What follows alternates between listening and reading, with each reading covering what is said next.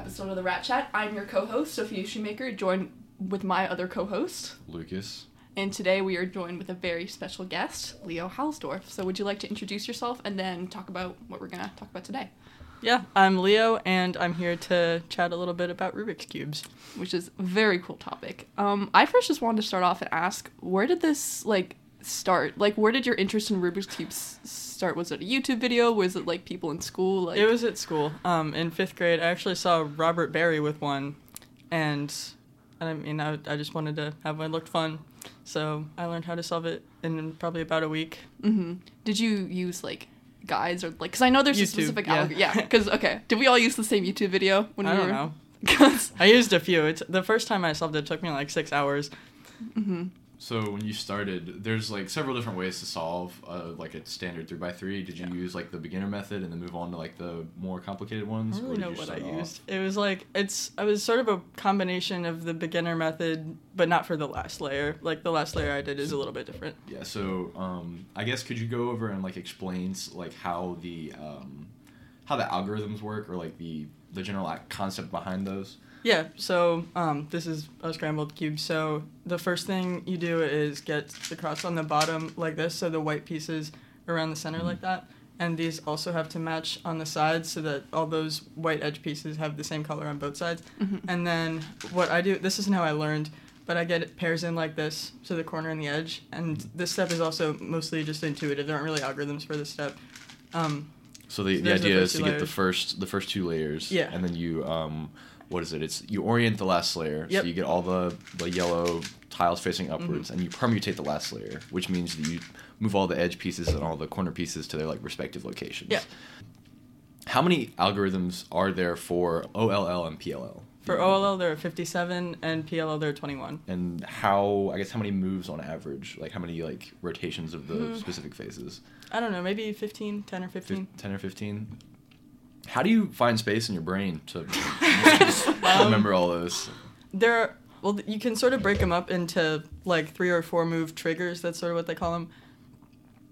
And you just memorize them by the triggers because they repeat themselves a lot. Like when you insert this pair like this into the first two layers, like there are four moves that come up a lot, just in different variations, and that's basically what most algorithms are. Is just those three or four moves repeated in different ways. gotcha So, can I ask when you're solving a scrambled cube, do you like study the scrambled cube beforehand, or do you really just like start in with like? The It goes a little faster if you know what you're doing for the Mhm. cross. Like I usually plan out the cross, and if I can see the first pair from the scramble, then I'll get that one done too, Mhm. without having to think about it. Well, because I know I've watched when I was younger, I had an obsession with Rubik's cubes, and I used to watch speed cubing competitions, Mm-hmm. and you'd always, I mean, they would have like a couple seconds to like look over it, and then so I always wondered, is like, are their 'Cause, fingers like- just really fast, or do they like actually know what they're so doing? So like if this is the scramble, right, hmm and I did this and just start solving immediately, like that's not gonna be a very which is what I did, solve. which is yeah, okay. um, that's why they do it at company started on the wrong side. It's fine. Um, yeah, definitely inspection time is necessary. Yeah. so i guess um, going from inspection time do you have like a pb that you're proud of? For for any type of cube it doesn't have to be like like what's your fastest or like what's your like my one- fastest time this one is 6.45 seconds 3 by 3 um two this 2 by 2 is 0.87 and then these two are just embarrassing.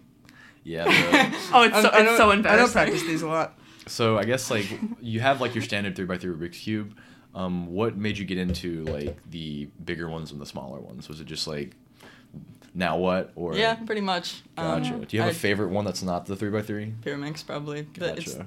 the triangle one so Mhm. to speak um, do you know why? because one time at a competition i did really well in it Oh, Yeah.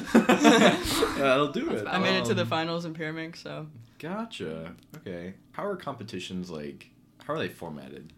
Um, just a bunch of people. Anybody can go. They Mhm. do it in heats, but it's not based on anything Mm. like gender, like age or anything like that. Anybody can compete with anybody, so I could end up with like a world class speed cuber, or like if Miss Boland were to do a Rubik's cube competition, she could end up with a world class speed cuber. Um, because you really, it's it's just like an organizational thing. Mhm. The heats. Now, is there like a Um, is there like a Rubik's Cube Federation that like hosts the tournaments or like what's yeah, how do- World Cube gotcha. Association. How do you get connected with that? Is that just like completely online, or Yeah, are there like chapters? Google it and I mean, I don't know, like, You just, just like- um, Google World Cube Association, and I don't remember what I did, but it must not have been that hard because I did it. So, So when you went, where was the competition at? um, I've been to 14. I don't remember where the first one was. It was I think it was in like Northern Virginia somewhere. 14. Oh, Wow, that's crazy. Um, do you have any like I guess interesting experiences from any of those that stand out? I made some friends, I guess. Sometimes they sell cubes at competitions, so Mhm. those are always the most fun ones to get. Um, even if it's just a different three by three, you gotta have like a million three by Yeah. threes. Do you have a do you have a favorite like um, model or brand of Rubik's cube? It depends on the type of cube. For three by three GAN, everything else pretty much uh, Chi, I think is how you say that. Mhm. Q I Y I is how it's spelled.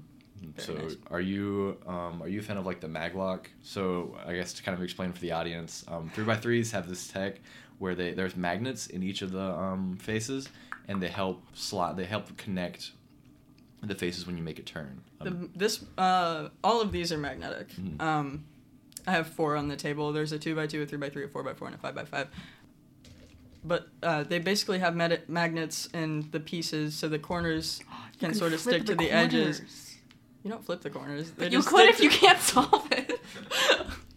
It's bad for the cube to do that. Yeah. So um, the, basically the corners sort of stick to the edges, and it makes turning just a little easier, and it keeps Mhm. it like helps it keep its cube shape a little bit, so it doesn't lock up as much.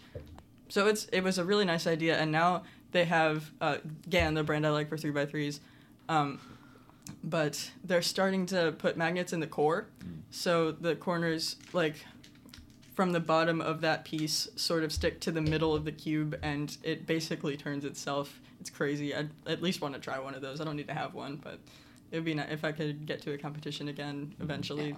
Are those closer to like the traditional like speed cubing cubes that you see? No, those are new. The those maglev are- those with the magnetic new? core, Yeah. um, they're not traditional at all. That's new technology, and it's like it's insane. That and the sounds really price cool. tag is insane. Yeah, my that was my goodness. next question. Yeah. Like, how much is how much is one of those it's gonna set you pretty back? ridiculous. The maglevs are like 70 dollars. It's Gotcha. Cause I, I knew like the there were some that were like in the sixty range, but I didn't know they got all the way up to the eighty, and that's for just like a standard three x three, right? only GAN. Yeah. I mean, Okay. it's only my favorite because they're the nicest cubes. I can handle other ones. Like Dion has been making good three x threes recently. Mm-hmm. Gotcha. Yeah. Um, have you ever been to into um like more like of the 3D rendered like algorithm or like I remember when I was younger, I used to like brain rot on YouTube watching these videos Mhm. of like a thousand by a thousand, like it, Oh, it just yeah. like solving through that whole thing. Yeah. Have you ever found like have you been into that or found like an actual like application to the real world that you could use by knowing these algorithms, or was it more just From Rubik's cubes, no. No. it's just it's pretty much its own thing. I mean, people who do this are like people who would be on this podcast in the first place, like Yeah, nerds. who Wow! like to, um, wow! You heard it here first.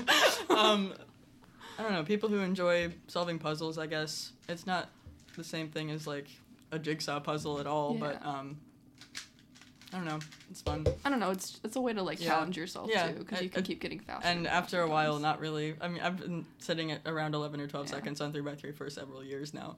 Yeah. Wow. So I guess my question is like, at first, right when you first like learn, when you're learning how to solve Rubik's cube, it's like the you get enjoyment from it because you're like learning something. Yeah. But I guess do you how do you like have fun and enjoy yourself like after you lo- learn how to solve it? Is it just like Just do it. like slow improvement? Is that what like? Honestly, at this point, just doing it is relaxing. Gotcha. Um, Just over and over and over again. Is this something like a lot of people know about you, or do you just like Pretty much. okay? Because like do you just like whip it out and be like, like Every I once in a solve while- cube in like six seconds. Every once in a while, I'll take it out, and there will be someone in the room who didn't know I could do it, and they'll Well- be shocked. I remember walking in. I was just gonna ask Miss Bowen a question, and I was like, and I was like, who is that?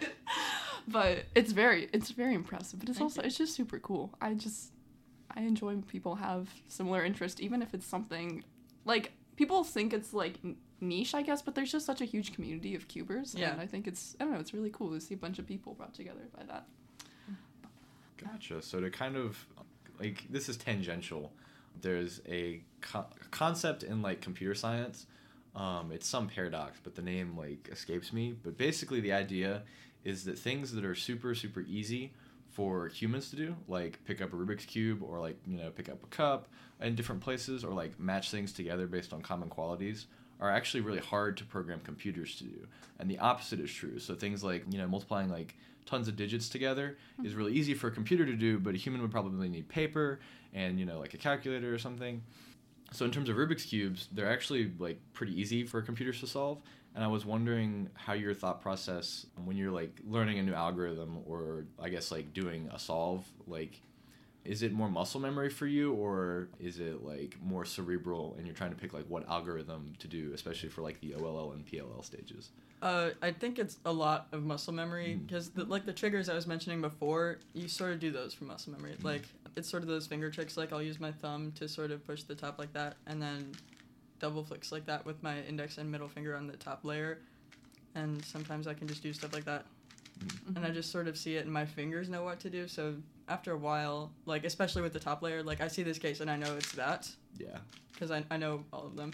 Um, but like I practiced those so many times, like my hands just know what to do pretty much at this point. Yeah. There's not a lot of thought involved. I mean, there is when you're learning it, but Yeah. after you learn it, it's like pretty much entirely in your hands. Like you don't think, or you are prime time while you're doing the solve. Um, so I guess like to kind of like double back to the maglev stuff. Um, do you think that the um, recent like world record um, attempts and like the world record being broken has been due to like the increasing not complexity but like the the better cube design I guess. Partially, I think a lot of that is psychological. Like this nice cube is gonna make me turn better, and that gets to their head, and they're gonna Like it works. Like they basically like placebo Yeah, effect. yeah, pretty Yeah. much. yeah. Yeah, I mean, I don't think the 3.47 would have happened with like a cube from 2012, but I, yeah, it's I really want to try maglev because I want to see what all the hype is about. Yeah, that's it's it's very interesting because like whenever there's any type of speed running or like speed doing anything, it's so interesting for to me to see how like even like a half second difference is so crazy. Like the difference between like being like a six second solve versus like a four second solve is like crazy. That is a huge. yeah, that's a huge gap. Yeah.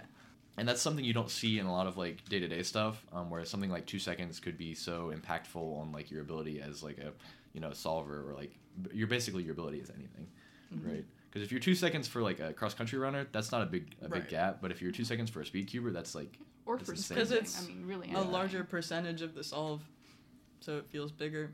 Yeah.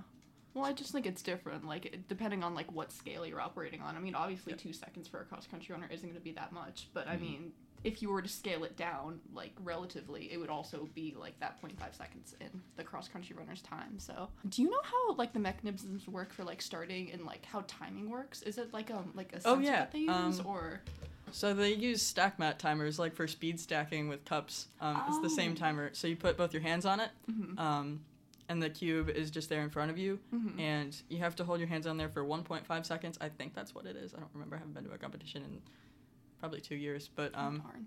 they didn't do virtual longer than stuff. I, I just didn't want to. It wouldn't have been That fun. So um, you have your hands on there, and then Mhm. you pick it up, and you have to drop it before you hit your hands on the timer. So like if Gotcha. you're sort of do like that, that's cheating, and it is it would count as a DNF, um, which means did not finish, and that Mhm. solve just doesn't it. It's basically just like null and void. So it counts towards your average. You just don't get a time for it. So it's basically like an infinite time. Okay. So those are not good. Actually, my first competition solve was a DNF. Um, it's uh yeah. On, let me get this solved really quick. They're solving this in like real time. Um, like what? It so like that. I put it down like that. So if it were this, Mhm. that they add two seconds to your time. Like when it's one turn away, like more than forty-five degrees away, like Mhm. that. So that's plus two seconds. That's valid, and this is DNF. So if it's a middle slice away, then that's a DNF. Yeah. Okay. Because I've definitely seen like competitions before where they would just like put it down and then it was like kind of out of place and I was like, does that really If it's count? kind of out of place, then that counts. Just, but it has to be less than forty-five degrees away. How do you advance to the finals? Like, wh- do they? Is it an average or is it like one and done? Like, yeah, you do five solves, and they mm-hmm. take the mean of the middle three solves. Gotcha. Yeah. Okay. Very cool. Yeah. All right. Well, thank you so much for being on here. It's super cool learning Yeah. about this. It's a little like blast from the past for me. um, do you have anything to say before we wrap up? Um, no, that's. I had a great time talking about Rubik's cubes. I'm a fan. Apparently, we're all nerds, but that's okay. but it's okay. It's true. But anyway, I want to thank you guys so much for watching, and I hope you guys tune in for the next episode.